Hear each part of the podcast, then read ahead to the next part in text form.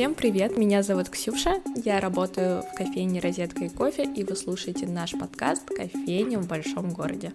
Это подкаст про наш взгляд на рынок, партнеров, поставщиков, гостей, команду и все то, что нас окружает. Все хорошо. Я Камилка. Да. Ксюша меня задабривает всеми возможными способами. Да. Это мне правда. колы, дала мне хумус с едой. Я все равно боюсь. Прошлая запись подкаста была... Не получилась, потому что я наговорила всякой фигни и испугалась сильно. Ну, я была к ней не готова. Так как к этой не готова, потому что прошлый подкаст я делала, первый сезон подкаста я делала как в виде интервьюшек, а этот сезон подкаста я хочу больше в виде все таки разговоров вернуть дань подкасту. Ну и если вы вдруг не поняли, в гостях у меня Камила. Это я. Да. Камила работала в розетке практически Целый год. Да. После этого 9 месяцев отдыхала и снова недавно вернулась в розетку. Я вообще-то не отдыхала, я поработала на другой работе. Вообще-то, отдыхала. если что. Да.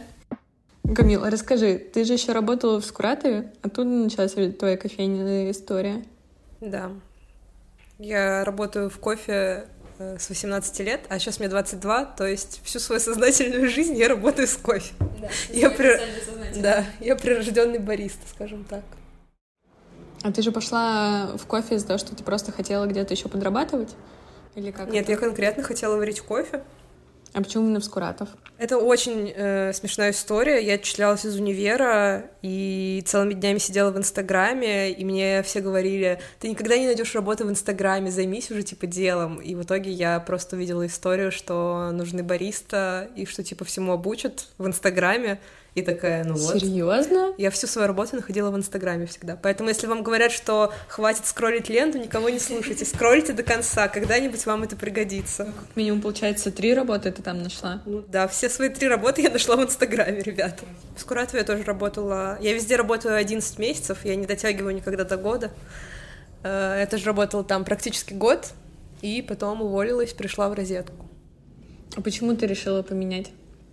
Ну, у тебя же даже не было перерыва особого между Да. Скуратовым и нами. Ну, как обычно, э, мы сколько разговариваем? Пять минут, и уже за пять минут я готова сказать, у меня депрессия, ребята, у меня депрессия. Лейтмотив моей жизни, да.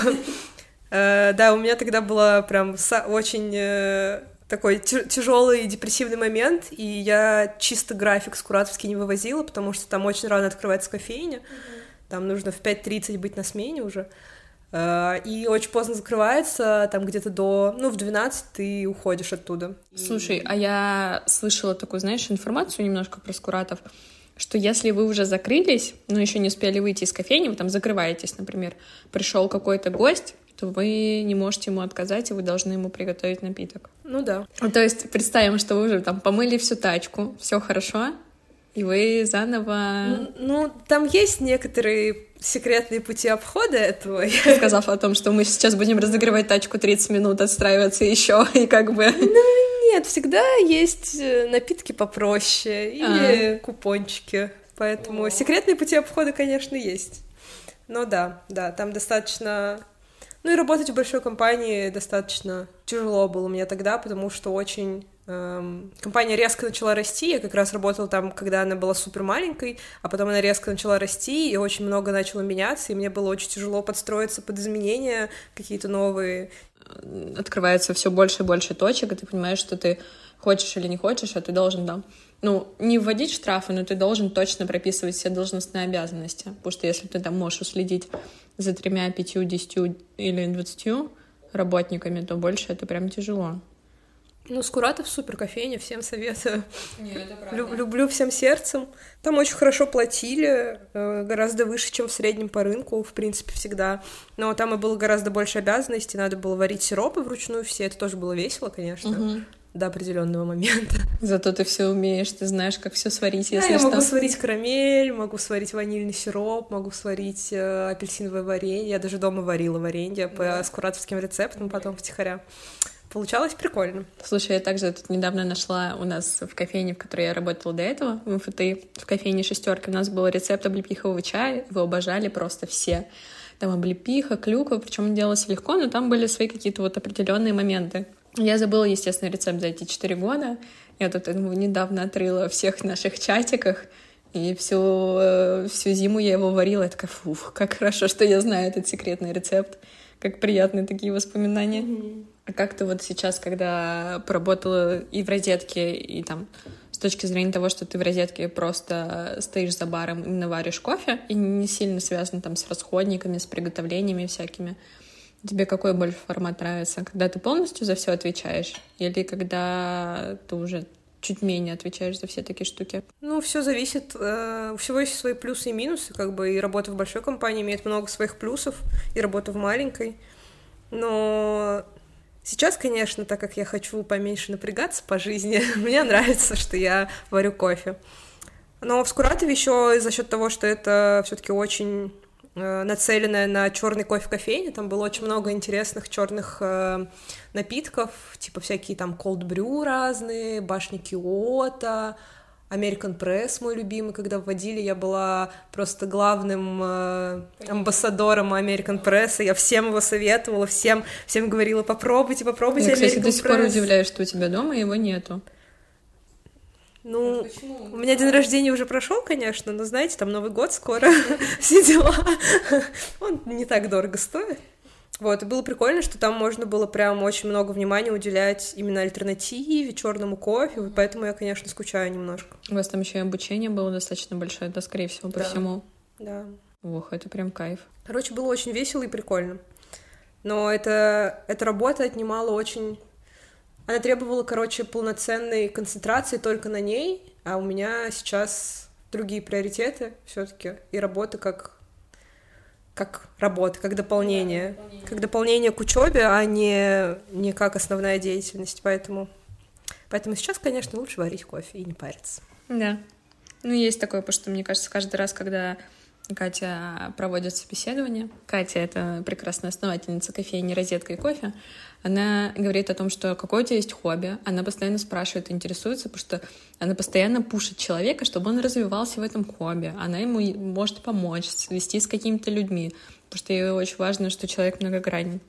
И вот, например, Камилка, помимо всей своей прекрасности, не совсем, э, совсем недавно сдавала еще раз ЕГЭ, чтобы да. поступить в институт.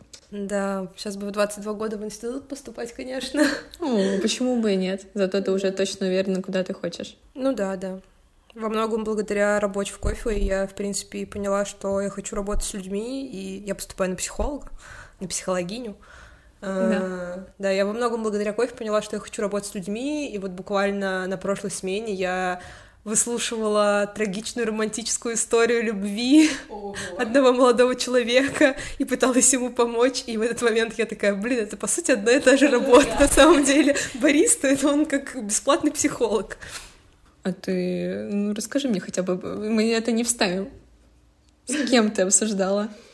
Я первый раз в жизни видела этого человека, если честно. Я не знаю даже, как его зовут, но я знаю все теперь про его любовь и все про его трудности, но в итоге я такая, ну слушай, я сама в такой же ситуации, я никак тебе не могу помочь, чувак.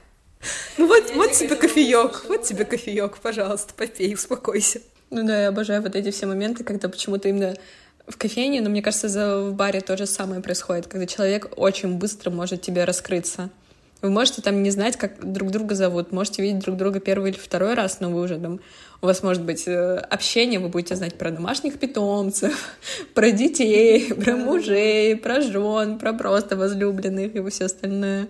Это самое неловкое в работе бариста, когда ты знаешь, типа, все про человека, кроме его имени, и тебе уже стыдно, ну ты, ты просто уже не можешь спросить. У нас была даже с Ксюшей ситуация, когда мы строили секретную схему, чтобы узнать имя одного гостя, потому что было уже слишком поздно с ним знакомиться, когда ты с ним разговариваешь каждый день, и мы подставляли новую девочку и говорили ей, мы сейчас тебя представим, и ты обязательно спроси, как его зовут, обязательно спроси, и скажи потом нам, потому что мы не знаем. Ой, я обожаю все вот эти схемы, особенно вот это правда, это новенькие девочки нас всегда спасают. Ну, не только девочки, просто у нас в последнее время только девочки работают. Никакой дискриминации, это просто случайность, а то тут. У меня тоже была ситуация, когда я была у врача, и он мне такой говорит, а вы знаете, да, что вам нельзя поднимать больше 7 килограмм? И у меня такие флешбеки, как это сказать, вот эти коробки с молоком 20-литровые, да, такая...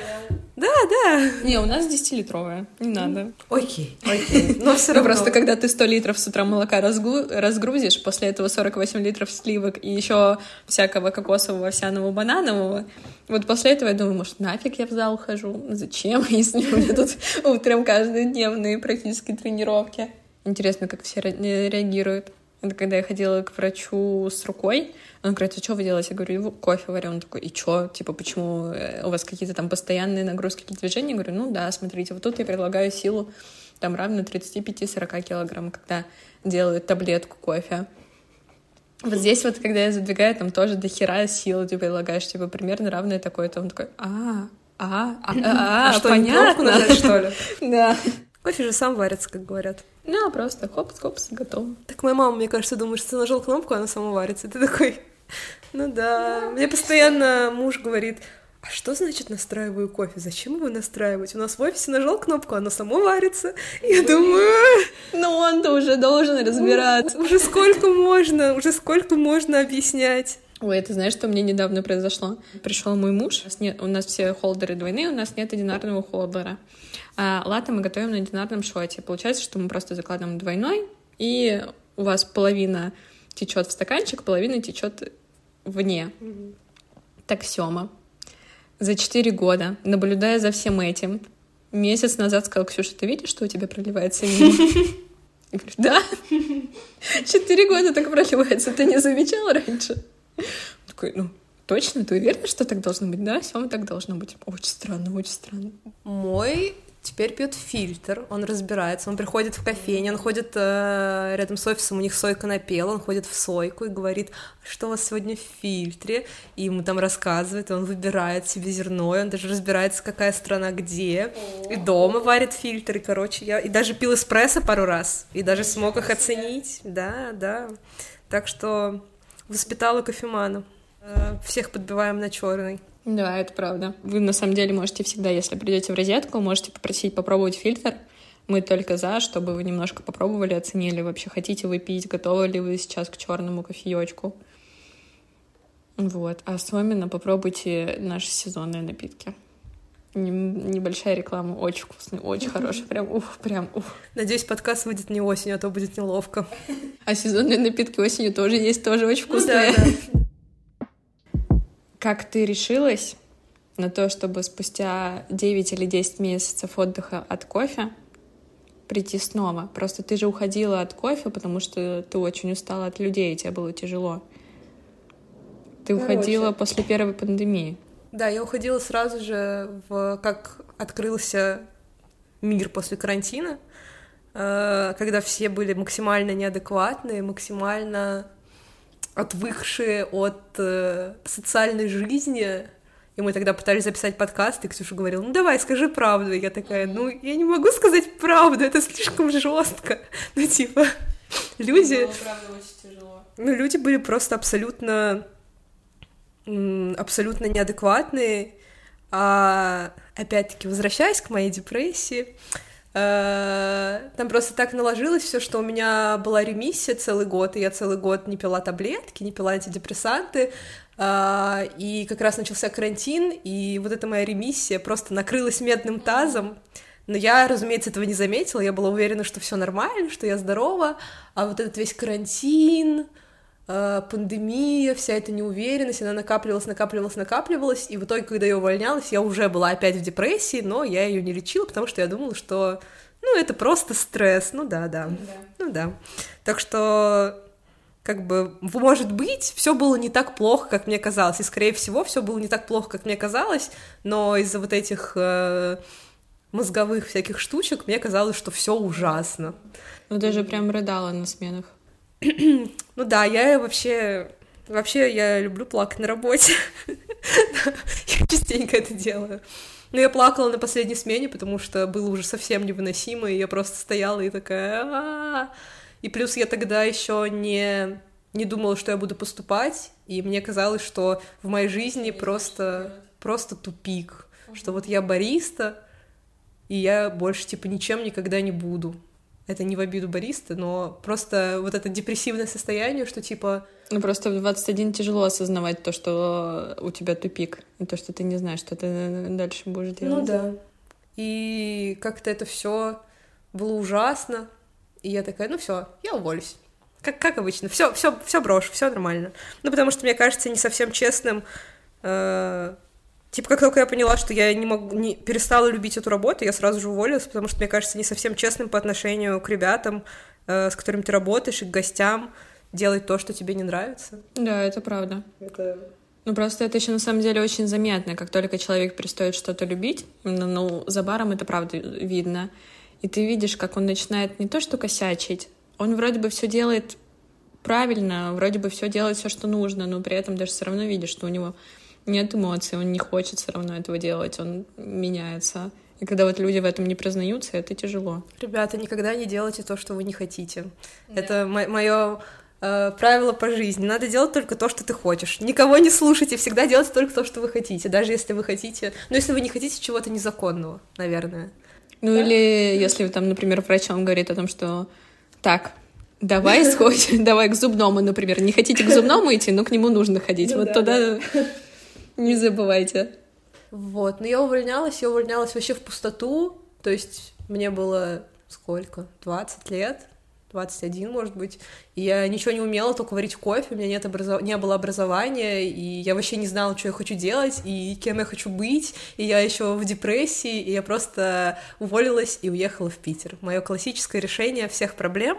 Ой, я помню, как ты уезжала в Питер. У нас было э, вечернее... У нас же было не собрание, у нас был ужин летний под конец, когда был в, в скверике. И ты потом оттуда прям сразу уезжала в Питер. Я пропустила поезд еще в тот день, потому что я напилась пива и плакала весь вечер.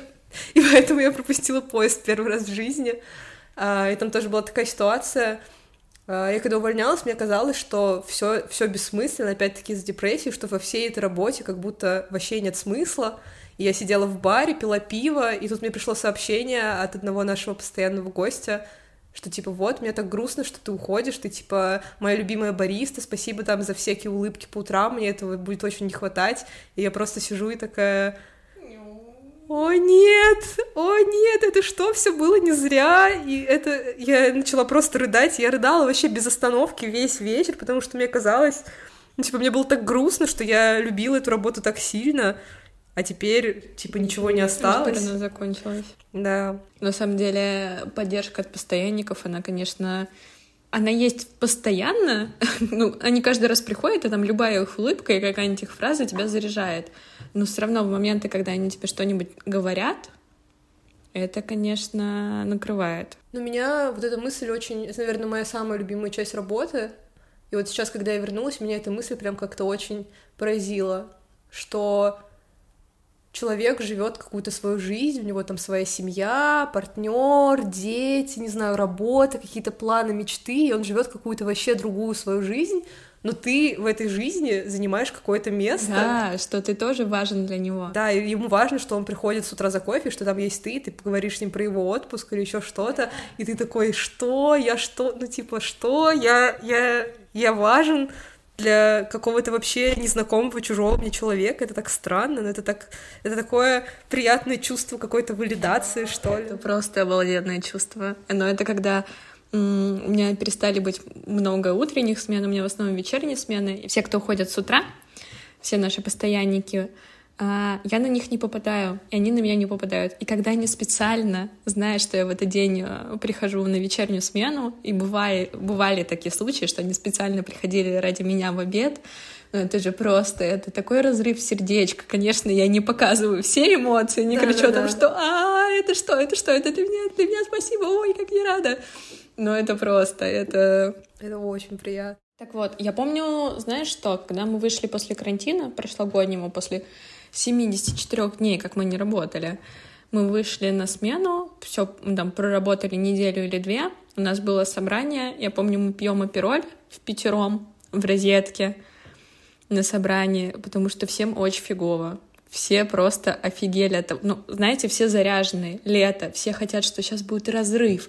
Сейчас будет дофига людей. Сейчас будет классно. Внутри сидеть нельзя. Или потом разрешили, но в супер ограниченном формате. Все в масках. Ты должен сам работать в масках. Очень много ограничений. Все злые. И вот это вот состояние того собрания, это же просто... Ну, я поплакала там нормально. Ну, я опять-таки из-за того, что э, у меня депрессия, мне, в принципе, очень тяжело воспринимать негатив, я его очень воспринимаю на личный счет, а я была еще в таком состоянии, что мне казалось, что я вот типа непонятно, что делаю вообще по жизни, непонятно, просто плыву по течению, и любой негатив, любой вот этот какое-то пренебрежительное отношение меня просто заставляло рыдать в туалете, потому что я думала, ну, потому что я сама себя думала плохо, и поэтому, когда кто-то еще меня задевал, я такая, ну да, да, вот, подтверждается то, что я типа никто, и вообще я какой-то грустный кусок говна, и ничего мне не получается в жизни.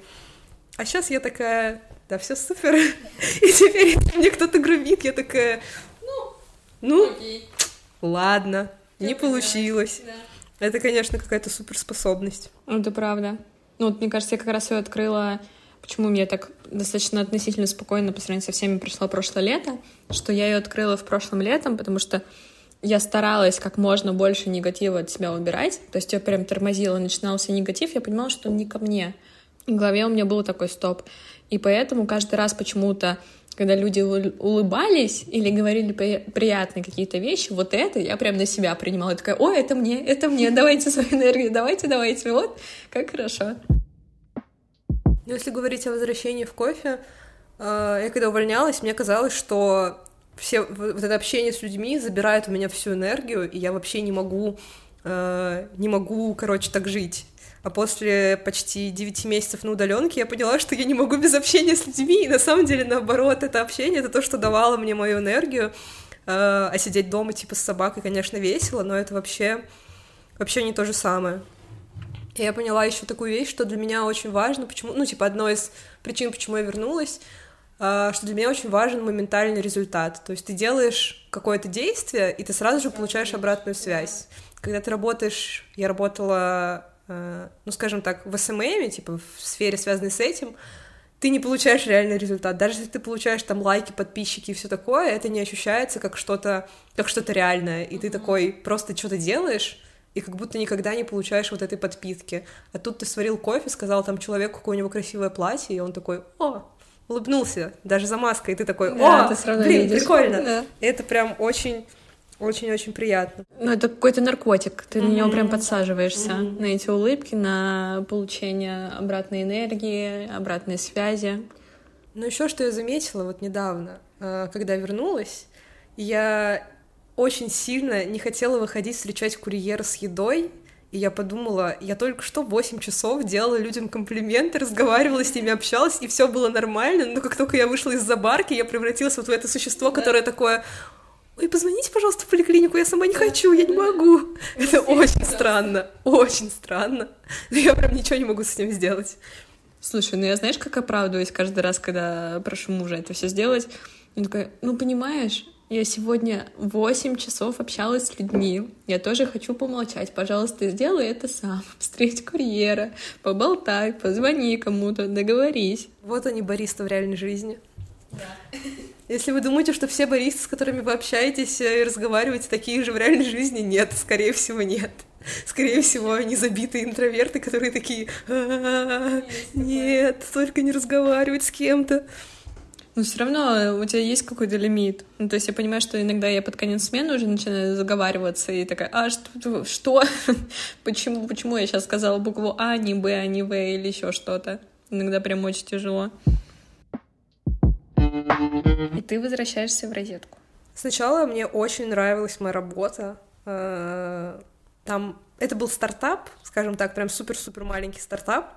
Э, очень прикольный, с очень прикольной миссией, целью и всяким таким. И мне сначала очень нравилось, и я очень много вкладывала сил, и мне нравилось, что я могу спать до 12 и не ездить на метро, и быть типа со своей собакой и решать какие-то новые задачи, и я очень-очень много сил вкладывала в эту работу, а потом в какой-то момент я такая, Я, короче, набрала себе проектов, потому что мне нужны были деньги. Я набрала себе проектов и поняла, что это все вообще мне не нравится. И вот этот момент, когда ты понимаешь, что у тебя офигенно крутая, перспективная работа, что когда ты кому-то про это рассказываешь, все очень типа восхищаются и радуются, а тебе она не нравится, ты такой, о нет, что делать?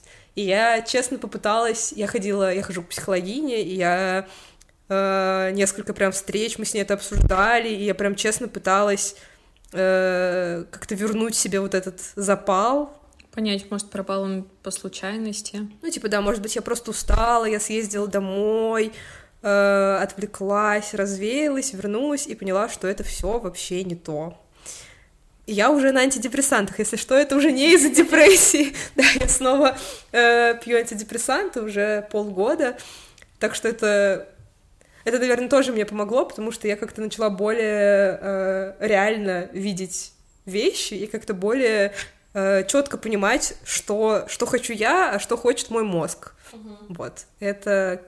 Ребята, если вы чувствуете себя плохо, сходите, пожалуйста, к психиатру, он вам поможет. Честное да. слово. Это, конечно, не тема подкаста, но, пожалуйста, пожалуйста, не терпите, если вам плохо. Вот. И я в этот раз я хотела уволиться спонтанно, просто опять-таки сказать, все, я все бросаю, всех бросить, но я решила, что я теперь взрослая, и мне нужно подойти к принятию решения ответственно. Я опять-таки сходила к психологине, прям несколько сеансов, мы с ней проревели, я проплакала, поняла, почему я так сильно боюсь вообще увольняться и боюсь что-то менять. Я ходила к коучу, вот это моя самая любимая часть во всей этой истории. Не могу, не могу придумать феминитив к слову коуч, но это была девушка. это была моя подруга, она просто предложила э, помочь, и я такая, о, ну, прикольно. Я очень скептически была настроена, но мне понравилось, мне помогло. И, короче, чем больше я взрывалась в эту тему, тем больше я понимала, что я реально не хочу работать на этой работе, я хочу варить кофе. И самый такой Наверное, решающий момент был, когда мы сидели с мужем в баре, и он пил пиво, а я, как обычно, плакала. Я обожаю приходить в какие-то общественные места и плакать там просто. И он мне сказал... Да, да. И он мне просто сказал, слушай, Камила, тебе нужно заниматься тем, что тебе нравится. Вот что тебе нравится? И я такая, блин, мне нравится варить кофе. Если честно, мне больше ничего не нравится. И я такая, чего?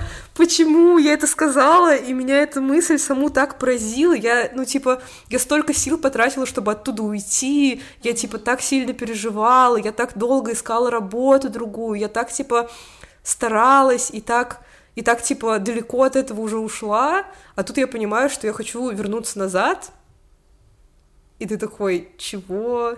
Чего? Это так, так странно, это очень, это очень странно и очень тяжело, мне кажется. Это такое удивительное открытие, оказывается, о себе. Когда ты вроде бы не подозревала этого и узнаешь. Тут просто еще, знаешь, я не так давно это осознала полноценно, что все равно очень тяжело, когда ты работаешь э, бариста, очень сильное давление вокруг. Хочешь ты этого или не хочешь. Постоянные вопросы и расспросы, типа, что ты дальше будешь делать? Где у тебя планы на жизнь, а вот это вот.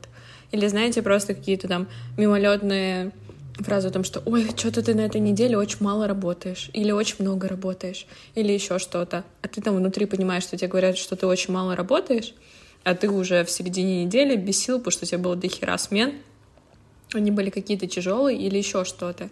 И вот это вот все извне меня в какой-то момент прям начала поглощать, я начала сильно обращать внимание на то, что говорят.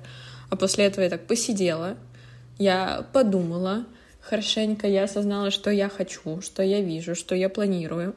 И когда я вот приняла, что я все верно иду, что мне все нравится, то, что я знаю и понимаю, почему у меня сейчас так идет, и я знаю, к чему я там стремлюсь, я такая, кайф, и мне нафиг не нужны никакие, я уже не, не обижаюсь ни на какие там вопросы или расспросы.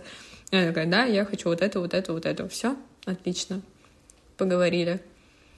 Блин, ну это вообще супер больная тема. Э, я, когда отчислялась из универа, я сразу пошла варить кофе, и мне все, ну, все относились к этому. Мне вообще, в принципе, кажется, что к профессии бариста относятся как к чему-то временному. Типа, что вот ты ты студент, ты варишь кофе, пока ты студент, или там э, это что-то временное, пока ты там не найдешь работу по специальности, или еще что-то. А когда ты говоришь, ну блин, ребята, я хочу варить кофе там, ну, в ближайшее время точно. Я, ну, типа, все очень сильно удивляются, особенно старшее поколение.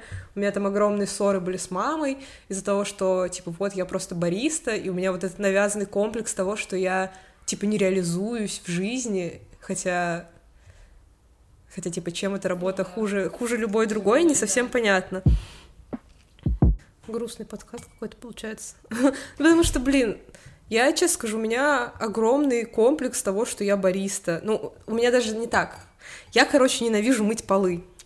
И раньше да. в розетке не было уборщицы, и приходилось мыть полы. Ой, и я каждый день приходила домой и плакала, потому что я мою полы, и у меня прям огромная, огромная фиксация вот на том, что я всю жизнь буду мыть полы, что типа ко мне будут приходить все эти клевые люди, которые делают что-то очень клевое и классное, работают на классной работе, а я буду типа варить им кофе и мыть полы. И вот это просто, вот эта мысль меня реально не отпускала. Типа я с психологиней столько раз уже эту тему обсуждала, типа я реально приходила и говорила, ну вот смотрите, есть студенты вышки, а есть я. Вот понимаете, студенты вышки — это сквозная тема моей терапии просто. А, а сейчас я как будто поняла, что ну, опять, мне кажется, это очень сильно зависит от восприятия самого себя. Если ты сам э, не знаешь, что ты хочешь, и работаешь бариста, потому что тебе вроде нравится, ну, типа, пока вроде нравится, тебе... Да, тебе и кажется, что это что-то такое... Ты, типа, сам себя принижаешь в этом. А когда ты работаешь бариста, потому что ты реально хочешь работать бариста, ты такой, а, блин, стоп, я тоже делаю что-то классное? Что? Подождите. Так вы все неправы, вы все долбоёбы. Я один в белом пальто. Я тут вам кофе варю. Кто вам еще такой кофе сварит? Вы чё, ребята? Во-первых, да. Ну нет, на самом деле, еще когда знакомишься э, в индустрии с людьми, которые достаточно уже взрослые, там 30 плюс, которые в сфере кофе, и видишь, как они развиваются, это тоже тебе очень так подстегивает с точки зрения того, что, блин, смотри, очень клево, очень интересная у него судьба. Или смотришь на какие-нибудь чемпионаты, как там люди выступают, но это же тоже кайфово. Это такой уровень мастерства ты достигаешь. Быть бариста весело. Тяжело, конечно, но это прям реально очень историй, клево. ох, ребята. Мне кажется, если бы бариста писали книги, это были бы самые, типа, да. интересные, прикольные произведения. Это правда. Как тебе сейчас? Сейчас снова новое ограничение.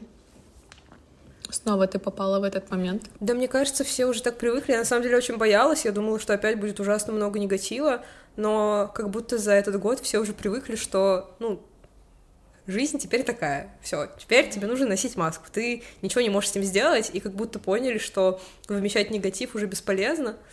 Ну и как-то все немножко все-таки устаканилось, все уже как-то yeah. привыкли к этому. Поэтому, наоборот, очень приятно. Даже несмотря на то, что у нас сейчас э, вся розетка завешена красными лентами, yeah, как место преступления. Yeah все равно все очень мило и приятно, и очень поддерживают и спрашивают, как с посетителями, как с посещаемостью и все такое. Приходят специально, чтобы нас поддержать, это очень приятно. Мне вчера человек сказал на смене, типа, о, ты новенький бариста здесь, да? И я такая, нет, я старенький. Я так один раз Никите сказала, я такая ему, о, ты что, новенький? Он такой, нет. Да.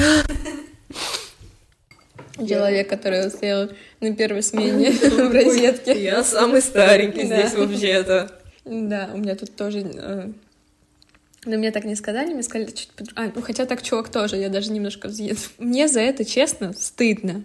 Я понимаю, из-за чего это произошло. Я понимаю, что по-другому, наверное, не тяжело было сдержать свои эмоции, но мне за это стыдно. Пришел молодой человек, говорит, можно мне, пожалуйста, апельсиновый раф? Я ему говорю, просить, пожалуйста, у нас апельсинового раф нету. Он говорит, у вас же всегда был. Я говорю, да нет, у нас не было, у нас был там а, один апельсиновый напиток, там был с апельсиновой цедрой сверху, mm-hmm. поэтому он такой не сильно был апельсиновый, это был не раф. Он такой, нет, нет, точно был, вы, наверное, просто недавно работаете и не застали. И просто э, я разворачиваюсь и говорю, да, я недавно работаю. Я работаю тут с открытия, и нет, здесь у нас никогда не было апельсинового рафа. Наверное, вы перепутали. И Злюка. как бы, да, Злюка. А меня это прям задело. А он еще просто, знаешь, пришел с девушкой, и он все равно, ну, немножко как будто не то, что выеживался, а хотел показать о том, что э, он часто сюда ходит и во всем разбирается а я там его практически не видела. И я, короче, мне правда стыдно, но я не смогла сдержаться. Ну а почему? Типа, ты мог по-другому сказать, или типа, мне казалось, а точно у вас никогда не было, или еще что-то. Он просто еще какие-то такие формулировки подбирал.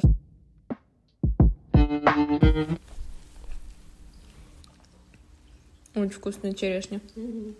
Кайф.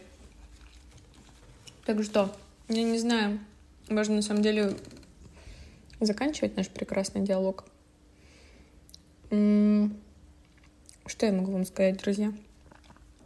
Есть огромная вероятность, если вы уже дослушали до этого момента, это означает, что все-таки подкаст вышел, а не просто я выложила пару кусочков о том, что, смотрите, мы с Камилкой поболтали и нифига не смонтировала, не выложила. Так вот, еще раз. Приходите на смены к депрессивному баристу. О, да, она вам столько всего расскажет. отношения, да. я вас выслушаю. И очень этому порадуется. С вами была Ксюша и Камила. Наш разговор уже потихонечку подходит к концу. Ой, очень тяжело, очень тяжело. Я не знаю, что говорить, ребят. Стыдно, что мне я не выпускала год подкаста. Стыдно. Но я надеюсь, что мы скоро это исправим. Камилка мне в этом помогла. Все. Всем пока-пока. Это было страшно. Видела, что я с трубочкой сделала от страха? Вот так вот. Ну ладно, было не так сильно страшно, как казалось.